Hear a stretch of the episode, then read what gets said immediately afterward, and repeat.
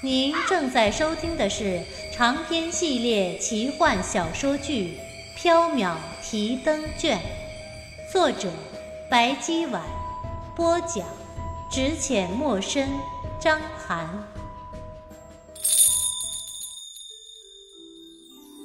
喜欢我们的听友可以加入 QQ 群六二九八四九三五八六二九八四九三五八。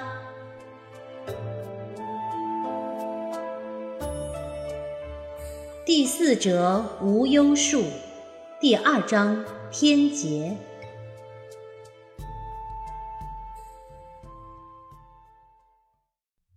张昌宗见袁耀在看他，皱眉：“白姬，这是什么人？”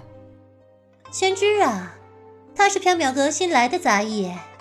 他真丑，你也不招一些漂亮的下人。袁耀有些生气，正想和张昌宗理论，白姬却笑了。看习惯了，宣之也挺好看的。不知道为什么，袁耀的脸红了。他垂头收拾青玉案上的香粉和口脂，六盒香粉和口脂中有两盒是打开的，香粉惨白，口脂艳红。袁耀只觉得一股浓腥腐臭的味道扑鼻而来，呛得他翻肠欲呕。这香粉和口汁是做什么用的？这么臭，能用吗？袁耀捏着鼻子，合上盖子，将香粉、口汁、玉簪花瓶都包入了锦缎中。张昌宗和白姬诉完了情话，洒泪而别。袁耀拿着锦缎包袱送张昌宗出了巷子。后他登上马车之后，才回到缥缈阁。原耀再回到里间时，一条手臂粗细的白龙惬意地盘卧在一堆金元宝和一大块一大块的银锭中。六郎刚走，我就恨不得他又来缥缈阁。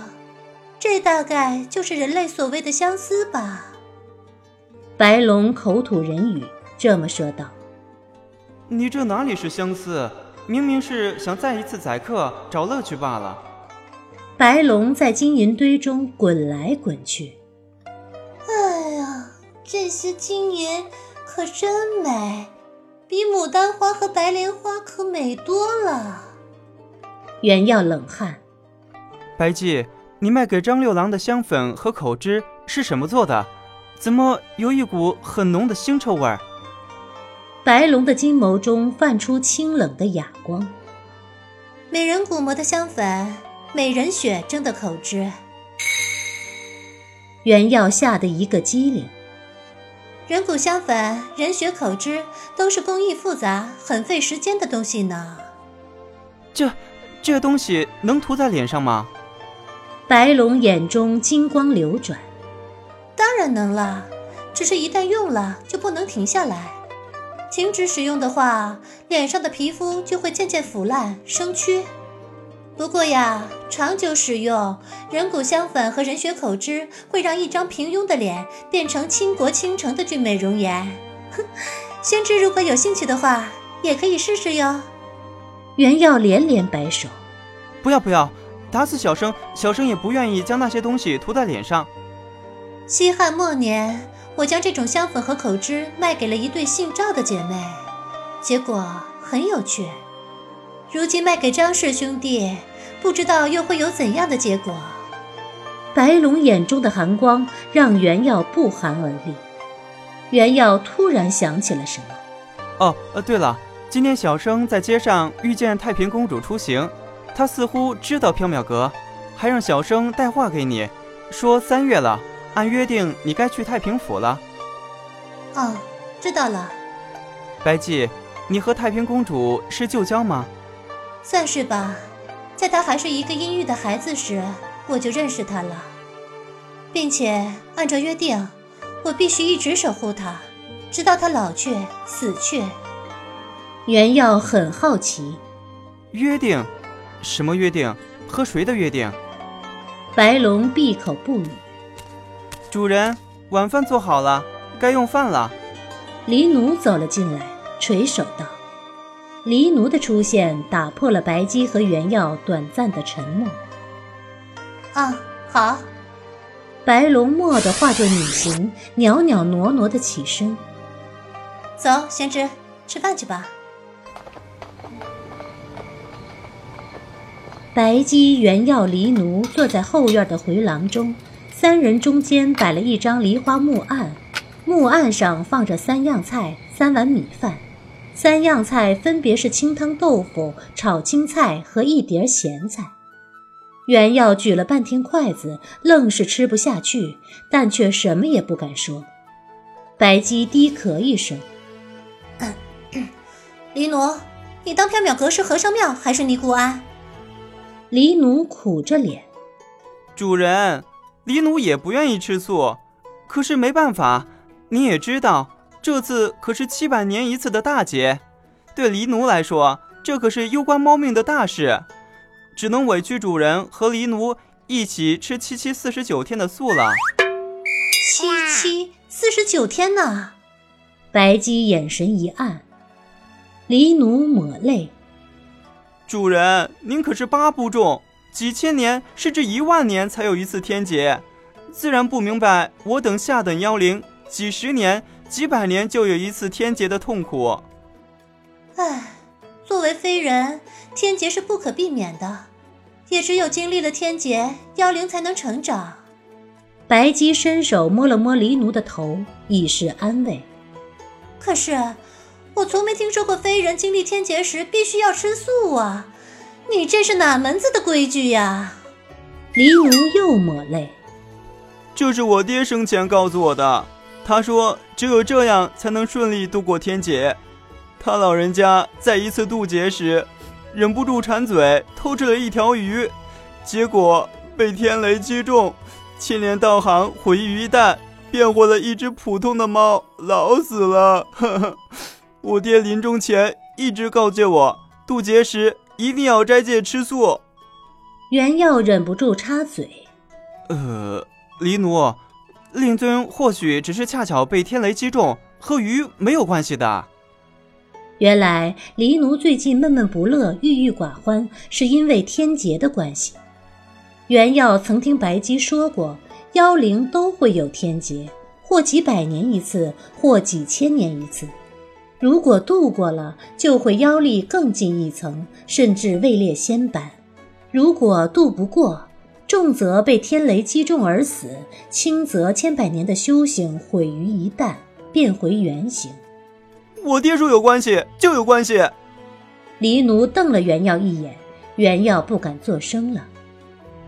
白姬、袁耀、黎奴三人举箸吃饭，因为菜不合口味，白姬、原耀都没有什么食欲。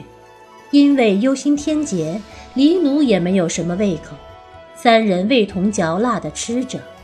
原耀突然想起了什么，呀，呃，小生在光德坊买了蟹黄碧螺，小生这就去拿来做菜。白姬眼前一亮，黎奴生气，不用去了，我已经扔了。从今天起，缥缈阁不许吃荤腥，只能吃素。袁耀无力地坐下，唉，黎奴，暴殄天物可是会遭雷劈的。白姬叹了一口气，啊。算了吧，偶尔一段时间吃的清淡一点也不错。还是主人好，不像书呆子，一天到晚只知道吃。袁耀想反驳，但又不敢反驳，只好闷闷的扒饭。因为黎奴要渡天劫，缥缈阁里一连吃了五天的素，白姬吃得奄奄无力，原耀吃得满脸菜色。白姬没说什么。原耀也不敢有怨言。这一天，黎奴向白姬告了假，出门去了，傍晚才回来。黎奴一回来，就又向白姬告假。主人，今天黎奴去玄武那里算了一卦，玄武说黎奴五行缺土，必须去山里渡劫才能平安，所以黎奴打算请两个月的假去山里渡劫。玄武是一只活了一万年的乌龟。它住在曲江边，和一条蛇交不离梦，梦不离交。玄武很话痨，可是和他住在一起的蛇却十分安静。玄武见多识广，非常博学，尤其通晓星象命数、伏羲八卦。玄武喜欢烟火俗事，常常化作一个算命先生，游走在长安城中，和挑夫走卒、三姑六婆口沫横飞的讲八卦。人界、非人界的事情，没有玄武不知道的。非人们有了迷惑的事情，都会去找他解惑。白姬眼前一亮，没关系，你去吧，去吧，去吧，去吧，去吧，去吧。袁耀也傻笑。黎奴一头雾水。咦，主人，书呆子，你们笑什么？白姬赶紧脸红。我我没笑啊，宣真，我有在笑吗？啊？袁耀也敛了笑容。黎奴，你就安心的去山里渡劫吧，不必记挂缥缈阁。黎奴忧愁。我怎能不记挂？主人不会做饭，书呆子，你有君子远庖厨。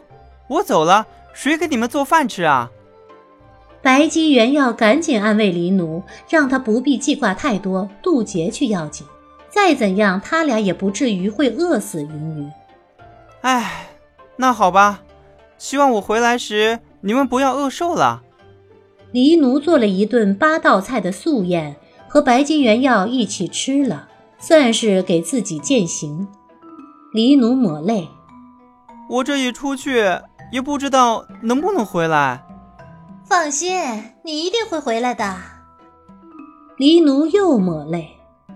唉，世事难料，万一我回不来，死了也就罢了。如果我变成了一只普通的猫，主人，你一定要记得把我带回缥缈阁养着。好，白姬只好这么答应。还有，书呆子。那时我没有了法力，你可不许欺负我。好，袁耀也只好这么答应。黎奴一把抱住了袁耀，流泪。书呆子，我以前不该总想吃你，总欺负你。如果我能安然回来，一定和书呆子你一起睡里间。放心吧，黎奴，你一定能够平安回来的。吃过晚饭，黎奴收拾妥当，打了一个大包袱，里面装着他爹告诉他能够平安度过天劫的宝物，如锅灰、蒜头、瓦片之类的东西。黎奴踏着夜色，挥泪离开了缥缈阁。原耀送黎奴到巷口，望着一只黑猫背着一个大包袱渐渐走远，他心中突然有些不舍。老天保佑！愿黎奴能够平安渡劫，早日回到缥缈阁。弦乐东升，飞桃盛开，白姬和原耀坐在后院喝酒赏花。白姬，黎奴能够平安度过天劫吗？哼，只有天知道。白姬，你也有天劫吗？当然有，不过一万年才一次呢。先知如果盼着看热闹的话。恐怕是赶不上了。白姬诡笑。